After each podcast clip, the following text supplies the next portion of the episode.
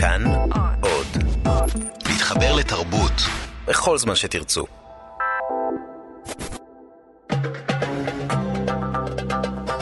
גם כן תרבות. עם גואל פינטו.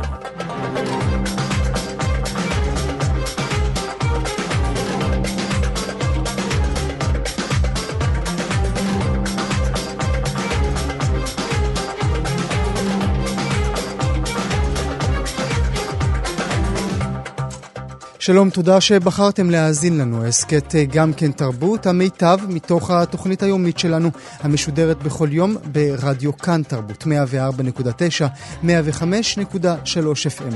תהנו. גם כן תרבות, עם גואל פינטו. קמפיין חדש של רשת אה, BBC הבריטית, Music for Dementia 2020 קוראים לקמפיין, במרכזו הנגשת המוסיקה לחולים בשיטיון. במהות טוענים ב-BBC כי דווקא המוזיקה יכולה להקל, לא להוציא, אבל כן להקל על אנשים רבים, 850 אלף מהם חיים בבריטניה, שחולים במחלה. נדבר על זה, נעשה את זה עם הדוקטור איילת דסה, ראש המגמה לתרפיה במוסיקה במחלקה למוסיקה באוניברסיטת בר אילן. בוקר טוב, תודה שאת איתנו הבוקר. בוקר טוב, דואן. דעתך על היוזמה של ה-BBC? אה, בהחלט מבורכת. אנחנו כבר אה, שנים רבות יודעים שמוזיקה עוזרת, מוזיקה תורמת. אה, כמו שאמרת, היא לא פותרת את הבעיה או את המחלה, אבל היא בהחלט מקלה. מקלה על איכות החיים, גם של הבן אדם עם דימנציה וגם של הבני משפחה שסובבים אותו. ובהחלט חשוב, חשוב לקדם את זה. אה, מה שמעניין, את אה, חקרת את הנושא בעבודת הדוקטורט שלך. הנושא שלו היה אה, שיפור השפה של חולי אלצהיימר באמצעות שירת שירי ארץ ישראל. שזאת, זה, זה מקומי כל כך ובכל זאת גם אוניברסלי מאוד. עד כמה באמת אנשי המקצוע נותנים מקום לתרבות ולאומנות ומבינים את הכוח שלה בפתרון בעיות או בעזרה במחלות? לעלות? אה, כן, אני חושבת שאין ספק שהעולם הולך יותר ויותר לשם. אנחנו מדברים הרבה על אה, מוזיקה ובריאות היום, בתחום גם של תרפיה במוזיקה. אה, אני חושבת, אני עוסקת כבר הרבה שנים גם בשדה הקליני וגם במחקר בנושא של שימוש וטיפול במוזיקה עם אנשים עם דימנציה. ואני חושבת שהכלי הזה הוא כלי מאוד מאוד משמעותי. אנחנו מוציאים את עצמנו מול פגיעה נוירולוגית אה, פרוגרסיבית, ועדיין הנושא של המוזיקה, זאת אומרת, למעשה המרכזים שאחראים על אה, התגובה שלנו למוזיקה לא נפגעים במחלה הזאת, למרות אה, שזו מחלה מפושטת. אז אנחנו, יש פה... זאת אומרת, אזור, המוזיק, אזור המוזיקה כן. איננו, איננו נגוע. כן, אנחנו יודעים היום שמוזיקה מבחינה נוירולוגית אה, יש לה השפעה מאוד אה, נרחבת ברמה הנוירולוגית, אין אזור אחד, אבל אה, בנושא של שירים ספציפית, יש לנו מצבים שבן אדם יכול להיות, במיוחד במצב של דימנציה, שיש אובדן של שפה, יש הידרדרות של השפה mm-hmm. לאורך המחלה. עדיין, גם במצבים מתקדמים של המחלה, הוא, הוא יכול להיות, הוא מסוגל לשיר, שירים עם המילים, שירים ישנים, שנותרים שמורים בזיכרון, וזה באמת התרבות שלו. ואז... לא משנה אם זה שירי ארץ ישראל, תרבות שלנו, אז זהו, אז שירים... זאת השאלה, נשים רגע כוכבית. הוא צריך להכיר אותו חולה, אותה חולה, צריכים להכיר את השיר? זה צריך להיות שיר שהם שרו בילדותם? כן, השירים שהם שרים, שהשירים בעצם שאנחנו שרים ביל... ב... לא כל כך בילדותנו, אלא יותר בנערותנו, אממ. זה שירים ששמורים... הטעם המוזיקלי שלי אז היה קטסטרופה, אלוהים, איזה בושות. זהו, אבל עדיין זה מעורר בך חיוך, נכון? כן, כן, בהחלט, מודרן טוקינג. כן. בדיוק, בדיוק. זה קורה הרבה אצל אנשים שאני אומרת להם שמוזיקה מהנעורים שמורה הכי חזק בזיכרון. אה, ואז התגובה הראשונה זה חיוך, אחרי שאנחנו אה, מודעים אה, לעובדה... לבושות, תגידי, תגידי, לבושות. זה לא בדיוק הטעם המוזיקלי שאנחנו אוחזים בו היום, אבל אנחנו בהחלט, אה, זו מוזיקה ששמורה היטב בזיכרון. ו... כי זה חלק מבניית הזהות שלנו, גם בגיל ההתבגרות, אנחנו, המוזיקה שלנו זה גם מי שאנחנו. ומי שאנחנו ככה אה, אה, מחשיבים את עצמנו, תופסים את עצמנו, זה חלק מאוד מאוד משמעותי בזהות שלנו. וזו מוזיקה שיש לה כוח אה, עוצמה רגשית, במיוחד בתקופה הזו, והיא נשמרת מאוד אה, חזק בזיכרון, mm. וכשאנחנו מדברים על אנשים מבוגרים בכלל ואנשים עם דימנציה, אנחנו הולכים אה, אחורה לתקופה הזאת. אני לא אשמיע לבן אדם בן 80 משהו, מוזיקה עכשווית שהיא לא אל, רלוונטית אלא מה שהיה לו אז בגיל 14-15. היא לא מוכרת לו. אבל, כן. אבל זה תנועה מעגלית, זאת אומרת, השיר עוזר לו להיזכר והזיכרון עוזר לו לדבר. אנחנו כבר מגיעים אל השלב כן, הבא? כן, okay. אוקיי. בדיוק. השיר, למעשה השיר מעורר, אה, כשאנחנו אה, נזכרים בשיר, אתה לא נזכר רק בשיר עצמו, במילים, במנגינה, אתה מתעורר עולם שלם של זיכרונות.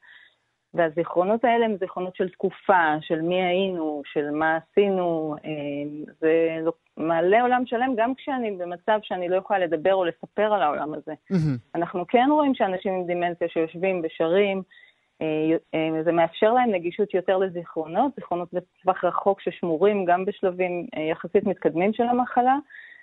וזה מאפשר להם גם לשלוף יותר שיחה, זה בעצם מה שראיתי במחקר שאתה מדבר עליו, mm-hmm. זה מחקר שעסק בעצם בכמה, עד כמה שירים מעלים יותר שיחה, יותר אה, מאפשרים לאנשים לדבר יותר לעניין. אה, ואנחנו רואים שזה כלי מאוד מאוד משמעותי. אבחני... לא רק שירים, בכלל מוזיקה. אבחני אה, עבורנו, ברשותך, עבור המאזינות והמאזינים, גם עבורי, את ההבדל בין טיפול במוזיקה לבין שימוש במוזיקה? כן, אני עושה הבחנה אה, שהיא בעיניי מאוד מאוד חשובה, אה, כי טיפול במוזיקה דיסציפלינה בפני עצמה, אה, אני עומדת בראש מגמה בבר אילן שעוסקת בהכשרת מטפלים, זה מסלול, מסלול הכשרה ארוך ויש לו, האנשים שיוצאים לשטח עובדים עם מטרות טיפוליות, עם טכניקות עבודה, אבל שימוש במוזיקה זה משהו שהוא נגיש לכולנו וכל אחד יכול עם, עם הדרכה מסוימת להשתמש במוזיקה שהוא בא ומטפל בבן אדם עם דימנציה. זה להשמיע לו מוזיקה, זה לשיר איתו שירים, אה, זה להשתמש בקצב כדי לעזור לו לארגן את התנועה שלו. זה, זה, זה ש... אנחנו החברים ובני המשפחה, אבל מה הטיפול עושה? נכון. מה את עושה כמטפלת? במה השימוש שלך במוזיקה שונה מהשימוש שלי? אה, אני נכנסת קודם כל לסטינג טיפולי אחר, עם מטרות רגשיות ועבודה שונה. אה, אבל אני באמת אה, מאמינה ש, שאני, שאני לא יכולה, גם כמטפלים, אנחנו לא יכולים להגיע לכל אה, חולה, לכל משפחה. אנחנו מדברים, אתה נקבת במספרים בבריטניה, אנחנו מדברים בארץ על כ-150 אלף חולים. Mm-hmm. זה אנשים שנמצאים ברובם בבית, וחלק אה, פחות גדול מהם נמצא במוסדות. Mm-hmm. אז אנשים שנמצאים בבית, אז תחשוב על ההתמודדות שנדרשת אה, בעצם מבן אדם שמטפל בבן זוג, באבא, אה, שחולים בדימנציה. זה, זה מורכבות מאוד מאוד לא פשוטה, והיא מייצרת הרבה מאוד קשיים. אז במצב של הידרדרות פרוגרסיבית, בן אדם יש אה, תופעות שנובעות מהמצב הזה כשאתה לא מבין מה קורה סביבך ומה רוצים ממך, אז יש הרבה תופעות של התנגדות לטיפול. אנשים אה, מסרבים להתקלח, מסרבים לאכול, אה, אנחנו יכולים למצוא מצבים של התנהגות אגרסיבית, גם מילולית, גם פיזית. בן אדם לא, לא יודע מה קרה, אם זה, מי יושב מולו כרגע, mm-hmm. ומה... האישה שיושבת מולו 50 שנה, היא פתאום לא, לא בדיוק ברור לו איפה הוא, הוא, הוא יכול פתאום אה, לכעוס, להתעצבן, לה, אפילו להרביץ. זאת אומרת, זה מצב אה, מאוד אה, מורכב לבני המשפחה, ואני חושבת שה... גם הטיפול התרופתי שיש כיום לטיפול במחלה, מוגבל, כן. הוא מוגבל, הוא מוגבל ביכולת שלו הוא... להתמודד עם התופעות האלה. אולי, דוקטור דסה, מילה לסיום ברשותך. במחקר שאת עשית, בקבוצת השירה נעצרה ההידרדרות, mm-hmm, לעומת mm-hmm. קבוצות אחרות שהיא המשיכה. נכון, הידרדרות של השפה, אז, לא, אז לא הידרדרות קוגניטיבית. אז אולי מילה לסיום. היום כשאת מסתובבת במחלקות, את, את mm-hmm. רואה שמבינים מבינים את החשיבות של המוסיקה בחיים של האנשים האלה? אני חושבת שהיום מבינים הרבה יותר את החשיבות, כמובן שלא מספיק היא מונגשת, אני, אני באמת, חלק מהעבודה המרכזית שלי היא מצד אחד להכשיר מטפלים לעבוד עם אנשים מבוגרים, אבל גם אה, להנגיש את המוזיקה לכל בן אדם שיושב, אם זה במוסד, אם זה בבית, שישתמשו במוזיקה, שישירו עם החולה, אה, אנחנו לא תמיד מודעים לזה. אבל שירה יכולה להרגיע חוסר שקט מעבר לכישורי שפה, ש... שזה מחקר ש... שאתה מתייחס mm-hmm, אליו. Mm-hmm. היא יכולה לעזור בהרגעת חוסר שקט בתוך הבית, אה, לשנות את ה... לאפשר יצירת קשר עם, אה, עם בן אדם שאנחנו מאבדים איתו את הקשר המילולי. זו תקשורת כמובן. אחרת. טוב, אז uh, כמובן זה חשוב, הנה ה-BBC עושים uh, מהלך, עושים מעשה כן, מעניין. גם, גם בארץ, סך הכל אנחנו רואים יותר ויותר מוסדות שהם משתמשים במוזיקה, לוקחים את המוזיקה, מפעילים פרויקטים שונים של מוזיקה. Uh, אני מקווה שאנחנו נראה יותר ויותר. הדוקטור איילת דסה, ראש המגמה לתרפיה במוזיקה במחלקה למוזיקה באוניברסיטת בר אילן, אני מודה לך מאוד uh, שהיית איתי הבוקר, ואם חס וחלילה אי פעם אחלה uh, במחלה, אנא, שירו לי את השיר הזה. תרבות 104.9, 105.3 FM, אתם על גם כן תרבות, מגזין התרבות של ישראל. אה, נדבר עכשיו אה, אומנות, אה, הוא נגנב בתחילת שנות התשעים, אחר כך היה ברשות אותו אספן במשך 20 שנים, עכשיו הוא מגיע למכירה פומבית באמצע החודש בבית המכירות סוטביז ניו יורק, אנחנו מדברים על הציור The Eye is the First Circle משנת 1960 של הציירת האמריקאית היהודייה, אם זה חשוב, לי קרסנר, היא הייתה אחת מהמשפיעות על, אה, על אה, זרם האקספ...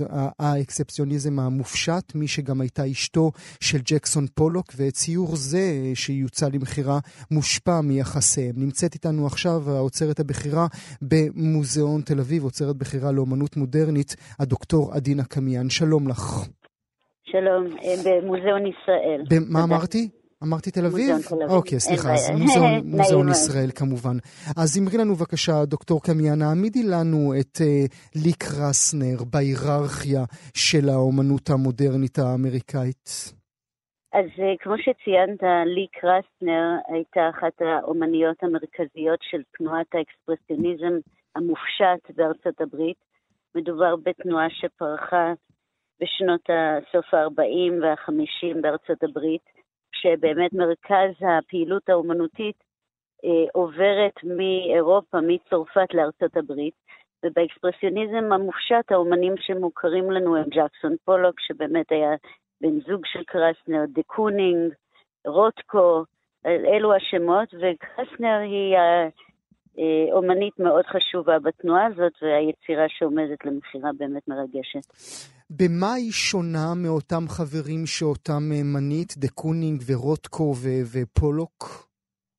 אה, יש לכל אחד סגנון משלו, אבל באמת מה שמייחד את האקספרסיוניסטים המופשטים זה איזושהי ברוורה או איזשהו אומץ שעובר במשיכת המכחול, בקנה המידה הגדול, באמת היצירה הזאת היא אה, ארבע ו-80 על 230, יצירה גדולת מימדים. אה, קרסנר לא תמיד עבדה במימדים כאלה, רק ב-1960, אה, אחרי מותו של פולוק, היא עוברת לעבוד בסטודיו שלו בספרינגס, לונג איילנד. היא בעבר, כשהם היו נשואים, עבדה בחדר שינה אחורי, והוא קיבל את האסם שהיה לסטודיו שלו. ואחרי מותו מתאונת דרכים בעקבות אה, שיכרון אה, ב-1956, היא עוברת לאותו אסם ומתחילה לעבוד שם בקנה מידה הרבה יותר גדול ממה שעשתה בעבר, וקושרים את היצירה הזאת גם למותו וגם כן. למות אימה ב-1959. הוא עצר אותה? הוא עצר אותה. אני לא חושבת שזה נכון לומר היא הייתה אומנית אה, עם השכלה מאוד טובה, היא למדה, היא החליטה להיות אומנית כבר בגיל 14, היא למדה ב-Women's Art School בקופר יוניון, זה היה מופרד, נשים וגברים. אחר כך היא למדה ב-National Academy of Design, ואז היא למדה אצל אחד האומנים המרכזיים, אה, אחד המורים הגדולים, הנס הופמן, שהגיע מגרמניה לארצות הברית ולימד שם. מ-1937. אז האם הוא עצר אותה? לא. אני חושבת שהם דווקא מאוד עזרו אחד לשני ליצירתיות.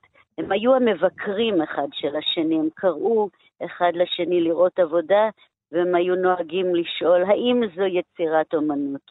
אבל זו, זו תמיד שאלה אה, טובה שכדאי לשאול, ובכל זאת כן. אני מת, מתעכב רגע על השאלה הזו, אם הוא עצר אותה, עם העובדה שגם אם הוא לא הוא אישית, אלא העובדה שהיא הייתה נשואה לאיש מפורסם כל כך, אה, כי העובדה היא פשוטה, אנחנו כולנו יודעים לשנן את רוטקו, דה קונינג ופולוק. אני לא יודע כמה יודעים אה, לומר או להכיר את שמה של לי קרסנר. זה נכון, בכלל יש עכשיו סוג של החייאה ורנסאנס וניסיון לבדוק את הקאנון מחדש בגלל שנשים לא תפסו את המקום שהיו אמורות לתפוס בתולדות האומנות כמו בתחומים אחרים. אז כן, קרסנר אה, הייתה פחות ידועה מפולוק, אה, ויכול להיות שבהתאם ל... בהתאם ל... אה, סליחה. אה, בהתאם לתפופה, אה, היא, היא תפסה מקום פחות מרכזי בגלל שהוא היה על הכריכה של טיים מגזין, והוא היה ידוע בעקבות הפעילות שלו ב-WPA, בפרויקטים שעשו בזמן המלחמה, שגם היא השתתפה בהם. Mm-hmm. אבל עכשיו אנחנו שמחים שבתקופה הזאת נשים אומניות חוזרות למרכז הבמה, אנחנו רואים תערוכות לסוריאליסטיות כמו דורת'יה טאנינג, גם לקרסנר תהיה עוד מעט תערוכה בברבקן בלונדון. אה, אבל כן, בגלל שהחברה הייתה בנויה ככה, אז גם בקרב האומנים אה, יש תנועות שחגגו יותר את ההשתתפות של נשים ויש תנועות שחגגו פחות. אה, יש משהו בברבורה של האקספרסיוניזם האמריקאי המופשט, שבאמת יוחס לקנה המידה הגדול, למחוות הגדולות הגבריות, ובאמת קרסנר שהייתה אה, מטר חמישים וחמש, הייתה צריכה להתאמץ מאוד פיזית כדי ליצור את היצירה הגדולה הזאת, אה, שהיא כולה מחווה ופרפורמנס. אנחנו נדבר עוד שנייה אחת על, ה, על העבודה עצמה. את אומרת, אה, זה חלק מהתקופה בה אנחנו חיים, יותר תערוכות אה, לנשים, גם אה, בתי המכירות המובילים בעולם, גם סוטביס, גם קריסטיז, מקדישים מכירות שלמות רק לאומניות נשים. הם אפילו חוזרים 400 ו-500 שנה אחורה, כאשר הם מנסים להעלות שוב את קרנן של אולד מאסטריות נשים, מכירות שלהם. את בעד הגישה? הגישה הזו, שבעצם ב-2019 אנחנו מזכירים לעולם שהיו אה, אומנים ששכחו אותם רק בגלל היותן נשים? כן, אני בעד רוויזיה של הקאנון. זה צריך להיות רוויזיה שמכלילה כל מיני אנשים שהודרו, אה, אם זה בגלל גזע או מין או מיקום גיאוגרפי. אני חושבת שעם הזמן אנחנו לומדים להעריך מחדש וקאנון לא צריך להישאר קאנון, אלא להיבדק שוב ושוב עם הזמן, אמ, כדי לבדוק את הרלוונטיות ובאמת לפתוח אה, לעוד סגנונות, לנשים, לשחורים, וזה משהו שקורה עכשיו, איזשהו איזון, אה, שהסינון של תולדות האומנות ישתנה עם הראייה המפוקחת יותר של היום. נאמר אה, מילה על אותה יצירה שעומדת למכירה, The Eye is the First Circle. אה, מה העין היא העיגול הראשון, או אה, בטח תרגום לא מספיק טוב שלי. היא עומדת למכירה אחרי ש-20 שנים היא הייתה בבעלות של אספן פרטי אחד. למה היצירה הזו כה חשובה? היא מייצגת יותר מכל את מה שהיא עשתה? היא אה, שייכת לתקופה שבה היא מגיעה לאיזשהו שיא אומנותי, 1960. היא עובדת אה, בלילות בגלל שהיא סובלת מאינסומניה, אה, ולכן היא בוחרת באיזשהו צבע חום אדמה שנקרא אמבר, והסדרה נקראת The Umber Series, החום אדמה. היא בוחרת שלא לעבוד בצבעים בגלל שהיא מאמינה שצריך אור טבעי כדי לעבוד בצבע. ויש משהו שמאפיין את היצירה שלה וגם קיים אצל פולוק בשנים שעוד היה חי אה, לפני 56, אה, של all over composition, שאין ליצירה התחלה ואין לה סוף. היא הייתה יכולה אה, להמשיך ולהמשיך מעבר לגבולות הבד. יש בה אנרגיה מתפרצת, ובאמת העין אה, מופיעה שוב ושוב. העין זה סמל של התבוננות פנימית, של אינטרוספקציה. אנחנו רואים את זה הרבה בסוריאליזם, והסוריאליסטים הגולים השפיעו על תנועת האקספרסיוניזם המופשט. המלחמה שמבריחה אותם מאירופה מובילה לזה שהם מעשירים את האומנים האמריקאים שפועלים בשנות ה-50, ולי קרסנר ביניהם. Mm-hmm. אז יש איזושהי ירידה למעמקי הקושי, ולי קרסנר האמינה שאומנות היא חלק מהחיים ולא מופרדת מהחיים. אז אנחנו רואים אותה יורדת למעמקי הקושי, אפילו האבל, ויוצרת מתוך האומנות איזשהו מקצב חי ומלא עוצמה, וזו יצירת שיא בתקופה הזאת של לי קרסנר. אז כאמור, אנחנו נשלח את המאזינות והמאזינים שלנו לחפש אה, את היצירה הזו, אה, The Eye is the, is the First Circle, או בכלל את כל היצירות של היוצרת המעניינת הזאת. לי קרסנר, ציור שלה יועמד למכירה באמצע החודש בבית המכירות סוטביז, ניו יורק. הדוקטור עדינה קמיאן, אני מודה לך מאוד שהיית איתי הבוקר.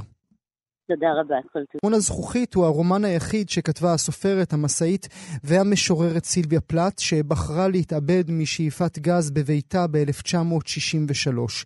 את הספר שלו מוטיבים אוטוביוגרפיים ברורים, היא חתמה תחת שם עט ויקטוריה לוקאס. עכשיו, 45 שנים לאחר שתורגם לראשונה לעברית, הוא זוכה סוף סוף לתרגום מחודש של אורטל אריכה, והוא יוצא בהוצאת הכורסה. מולית ההוצאה, עילית חמו מאיר, נמצאת איתנו. שלום לך, תודה שאת איתנו הבוקר. שלום, בוקר טוב. ברכות. תודה. מדוע החלטת להוציא את פעמון הזכוכית שוב, בתרגום מחודש? אה, קודם כל, התרגום הקודם היה אה, כבר מיושן. הוא לא, לא טוענת שהוא לא טוב, חלילה, כי אני יודעת שיש לו עדת מעריצים אדוקים. אה, פשוט הרבה דברים כבר התחדשו בשפה. יש, היו שם כל מיני ביטויים למזון שהיו מצחיקים, כמו לקרוא לכריך חמד בוטנים, אה, חוט, אגוזן חותמית, משהו כזה, משהו שאי אפשר בכלל להבין. אבא, תכין לי כריך אגוזן חותמית. כן, הוא היה מצחיק. אז אה, בסך הכל היה, את העבודה הזאת הייתה מבחינתי עבודת קודש, כי היה לי מאוד חשוב שהבת שלי, שהיא בת 24 היום, תוכל לקרוא את הספר הזה כמו שצריך, זאת אומרת, ובאמת תוכל להתחבר אליו. שהוא ידבר ישראלית. אני רוצה לפני, ש... לפני שנצלול לתוך היצירה עצמה והחשיבות שלה בכלל בהיררכיה הספרותית שלנו, אני רוצה שנאמר משהו על, ה... על העטיפה של הספר החדש. אני מודה שאני הופתעתי מאוד כאשר נתתם, אה, אני קודם אתאר למאזינות והמאזינים, הוא סגול, סגול מאוד יפה, נראה אה, דמותה של אישה או ראשה של אישה אה, כאשר הוא שוקע לכאורה לתוך מים. מאוד הופתעתי כאשר נתתם אפיל רומן רומנטי לספר חשוב כל כך בהיסטוריה של הספרות. קודם כל אני מוחה, לא מרגישה בכלל שזה רומן רומנטי. אני יכולה להסביר לך את כל הרציונל שמאחורי העטיפה הזאת. אה, את העטיפה עירה אה, אה, שרית עברני ועיצבה את מיכל קול.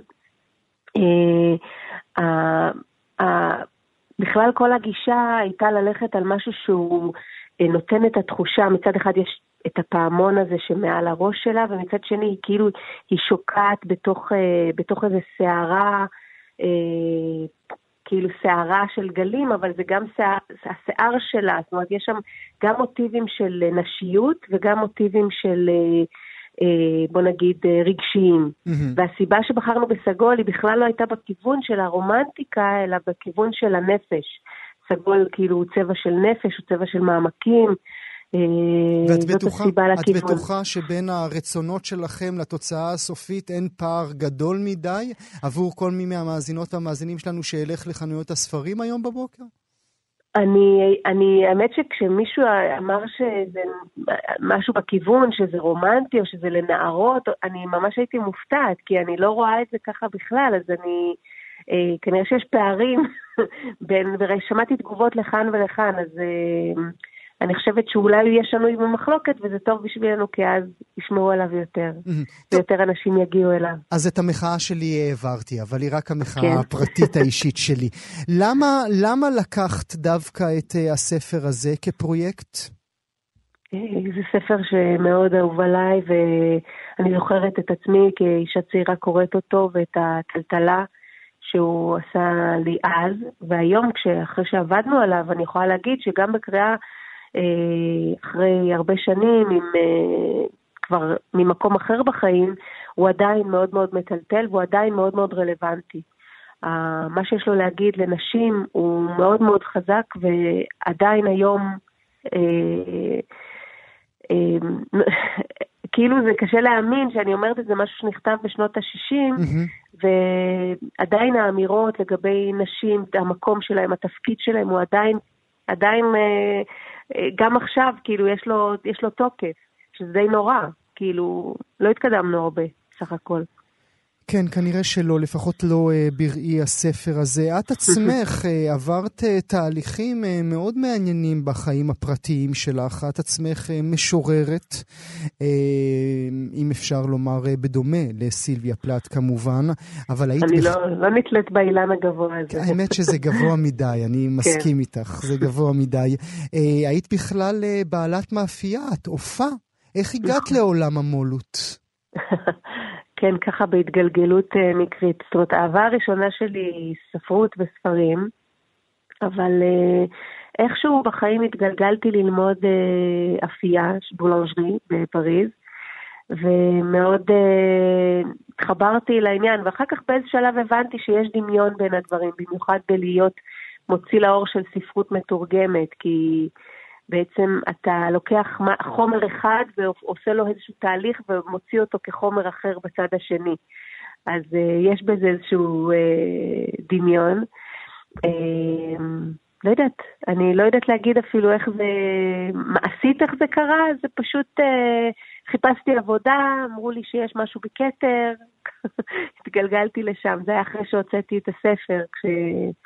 ספר בישול, אחרי שסגרתי את המאפייה, אז איכשהו זה היה מין דלת כניסה כזו מהצד ממש. ולמה הוצאה פרטית? למה לפתוח הוצאה פרטית? כי מה היה חסר בעינייך בהוצאות הממוסדות? Mm, אני לא יכולה להגיד שזה התחיל מחזון כזה של מה חסר בהוצאות הממוסדות, זה יותר התחיל מה, מהתשוקה שלי לעשות את, ה, את מה שאני מאמינה בו. שזה לא משהו שהוא קו מאוד אה, אליטיסטי, זאת אומרת, יש בהוצאה שלי ספרים שהם אה, אה, מה שמוגדר צ'יקליץ, או ספרים רכים לקריאה, ו... אבל אני לא, לא בוחלת, כאילו, אני לא מסווגת מה אני אוציא לאור לפי אם זה כן, כי באמת את אה, מאוד... ספרותי או... את עושה תצרף מעניין בהוצאה שלך, הקורסה. את נעה בין ניל גיימן לג'ון גרין, לעיניהם צופות לאלוהים, עכשיו סילביה פלט. זה מין כל מה שעילית אוהבת? זה הכותרת? נכון, עלית על זה. Mm. כן, זה ב... כי מה אני יכולה להגיד על משהו שאני לא אוהבת? אני לא יודעת. אני יודעת רק מה שאני אוהבת ומה שאני מתחברת אליו. ואני מאמינה בזה שברגע שאתה מתחבר לטקסט ממקום אה, מאוד אה, אישי שלך, אתה גם יכול להעביר את זה הלאה. אם הבשורה, אם יש לי בשורה, היא זאת ש... אה, לא, שההוצאות הגדולות, יש, יש איזשהו ניתוק בין מי שבוחר את הספרים למי שמוציא אותם בסופו של דבר.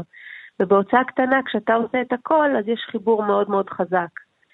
ויש איזה, נגיד, איזה מישן, איזה משימה, איזה להביא את הספר הזה החוצה. ופרנסה? זה בעיניי משהו שעובד. פרנסה בדוחק.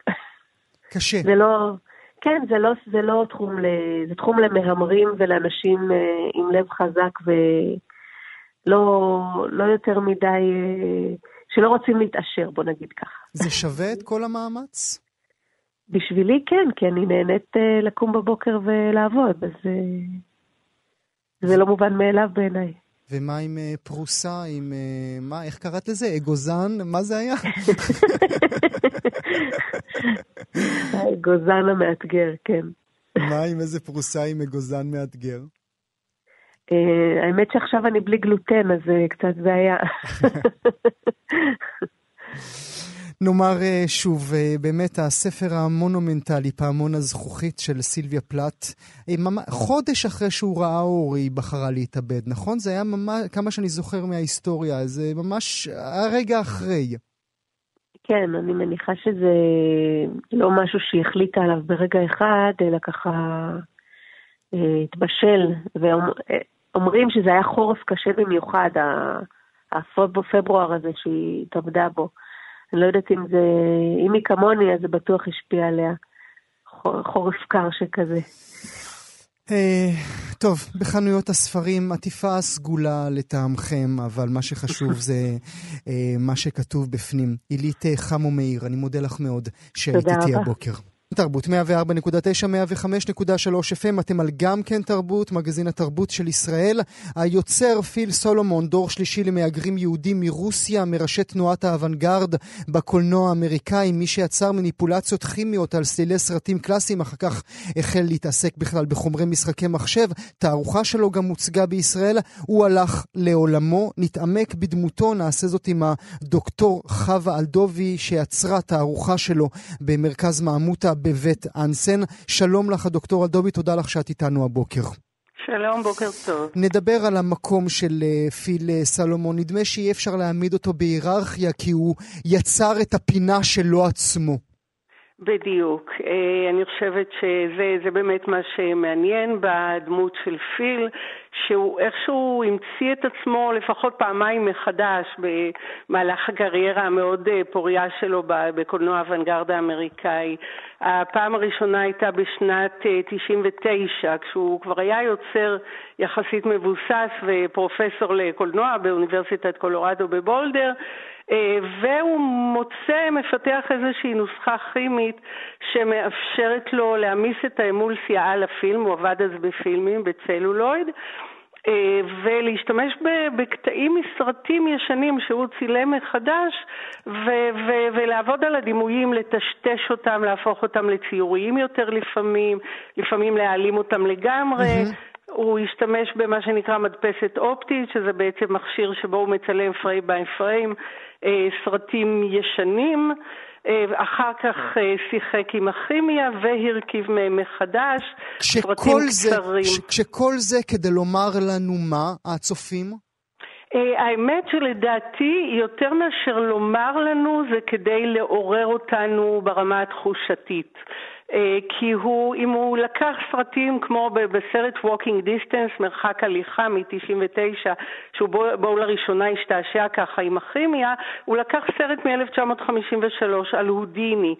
אה, וכמעט מחק אותו לגמרי, אה, כך שלמעשה הוא מעביר את החוויה של הודיני שטובע מתחת לשכבה של קרח באדם קפוא, באגם קפוא, כך הודיני מצא את מותו, אה, הוא מעביר את החוויה הזאת של ההילכדות ללא מוצא כמעט בלי לתת לנו דימויים מתוך הסרט עצמו. כלומר, באמת הכוונה היא פחות לומר ויותר להעביר תחושות פיזיות באמצעות הטקסטורה שהוא יוצר על הצלולויד. זאת לפחות התיאוריה שלי, והוא הסכים איתי. אה, כששוחחנו על זה ארוכות. אנחנו עוד רגע נדבר גם על הפרק שלו והשימוש שלו במשחקי מחשב, כן. אבל עוד לפני כן, בעניין הזה של הקולנוע או תנועת האוונגרד, אה, כמו שקראתי לזה בקולנוע האמריקאי, כן. הוא, נמצ... הוא נחשב שם כנביא, הוא נחשב שם כאחד מהאנשים שהצליחו להגיד משהו בכלים הפוכים לחלוטין מהמיינסטרים. מהמיינסטרים הקולנועי כן. בהחלט. תראה, הוא בשר מבשרו של האוונגרד האמריקאי. הוא היה תלמיד של קן ג'ייקובס, שהוא אחד מדמויות האב אה, של הקולנוע הניסיוני האמריקאי, ותלמיד ועמית של סטן ברקג', עוד ענק מענקי האוונגרד. ואי אפשר לנתק אותו מהסצנה הזאת, אבל כן אפשר לומר שהוא פיתח שם את הקול הייחודי שלו, אה, לקח את השימוש במה שנקרא found footage, חומרים. קולנועיים ממוחזרים, ולקח אותו למקום של הכימיה, והצליח באמת להגיע לרמה של, הייתי אומרת, פואטיות וליריות מדהימות באמצעים האלה. הסרטים האלה הם מרובי שכבות, זאת אומרת מעבר לבחירה בחומרים הקולנועיים הספציפיים שאותם הוא מטמיע בכל סרט כזה, יש גם הרבה שכבות של סאונד. חלק מהם שהוא ניגן בעצמו על סינתסייזר, אה, חלק חומרים ארכיוניים, כמו למשל בסרט אה, אה, איש השלג מ-1995, הוא הטמיע קדיש מאזכרה לאבא שלו. הוא הגדיר את כל הסרט כקדיש לאבא שלו, ומוטמע בסאונד, תחת סאונד אחר, קשה מאוד למצוא את זה, ואני לא הייתי מזהה אם הוא לא היה מספר לי. הוא הטמיע קטע מאזכרה של אביו. יש קטעים שבהם שומעים נשימות כבדות מאוד. אז רגע, נעצור רגע בנקודה כן, לפני כן, כן. הנשימות, כן. בגלל שהזכרת את הקדיש, בגלל שהזכרת את כן, האזכרה, כן. אני, התחל, אני הזכרתי את זה בתחילת דבריי. הוא אה, דור שלישי למהגרים יהודים כן. מרוסיה. אני רוצה שנשמיע קטע שאת העברת לנו, אה, כמובן, אה, שבו הוא מדבר על בר המצווה שלו. בבקשה. The dark version. So this okay. is perfect in keeping with what I'm saying. Okay. I like ballads. And I used to go to synagogue on, again, only on other kids' bar mitzvahs and on Rosh Hashanah and Yom Kippur. I do remember before I was bar mitzvah, of course, we did Purim, we did Passover, we had the hut, we did, you know, we did all those things In Hebrew school.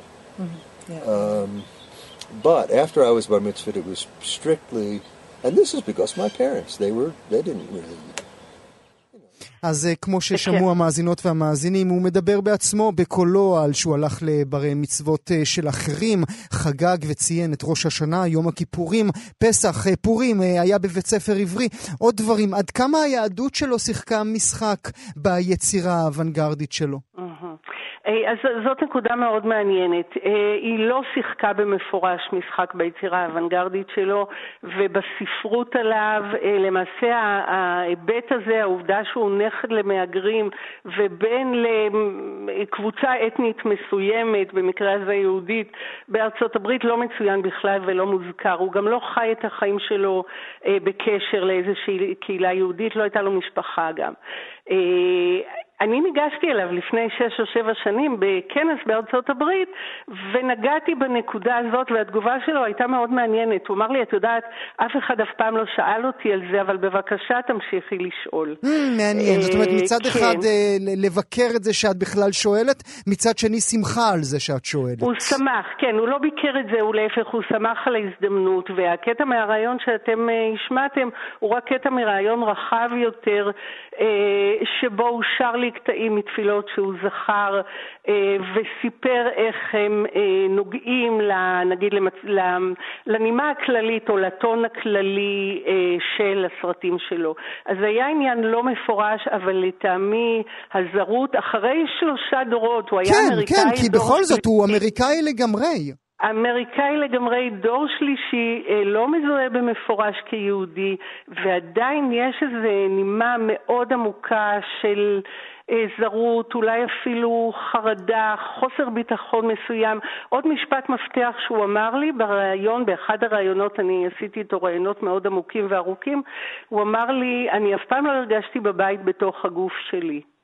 אה, והוא ייחס את הדבר הזה לאיזושהי תחושה של שונות, שונות גופנית, שונות מנטלית, שונות תרבותית. אה, שהייתה ונשארה שם כנראה. זאת נקודה מאוד מעניינת שעוד צריך להעיר אותה במחקר של ה... אולי, אולי נגיד עוד אה, מילה ברשותך, כי זמננו קצר, כן. על העיסוק שלו במשחקי מחשב. מה שם הוא רצה להגיד לנו? אז זה גם מאוד מעניין. ב-2005 הוא למעשה התחיל, הוא, הוא אה, התחיל להתעניין במשחקי מחשב והוא סיפר שהוא נכנס לחנות וקנה את המשחק GTA, אני מניחה שהרבה אנשים מכירים, משחק אלים מאוד של גר, כנופיות Grand, רחוב. Grand Theft Auto כמובן. Grand Theft Auto בדיוק, זה משחק של, של כנופיות רחוב בכמה ערים גדולות בארצות הברית, בניו יורק, ב... זה משחק נוראי, זה פשוט משחק נוראי, כן.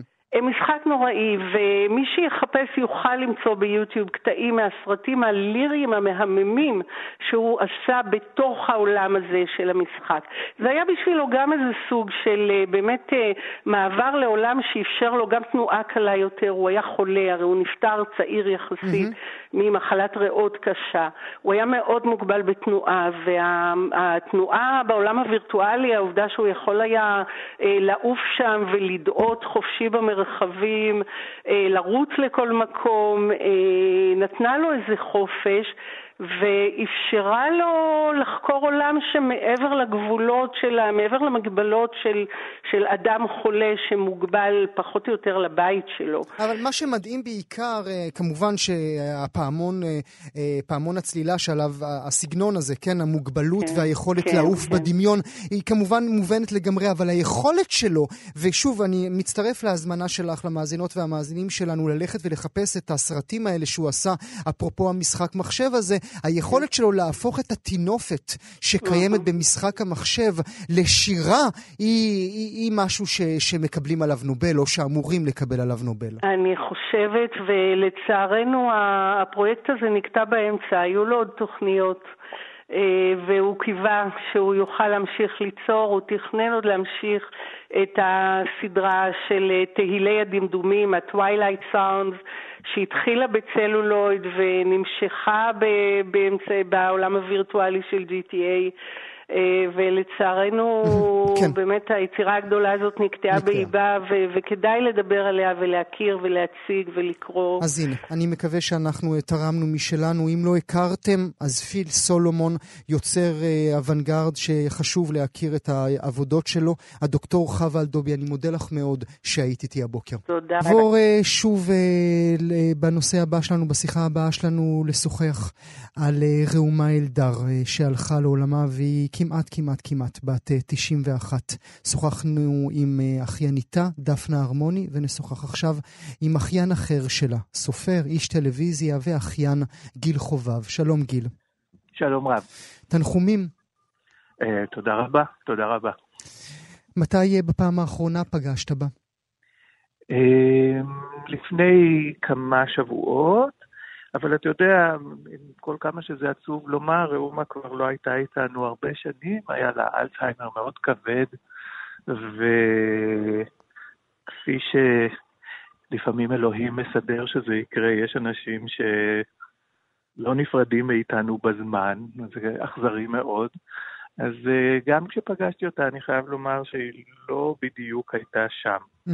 אה, היא כמובן בליבנו ובלב של כולם אני מקבל מטר של תנחומים מהבוקר, כולם זוכרים אותה, לכולם יש איזושהי פינה בלב ששמורה על העברית שלה, על הצלילות שלה, אבל אלה הם למרבה הצער נחלת העבר.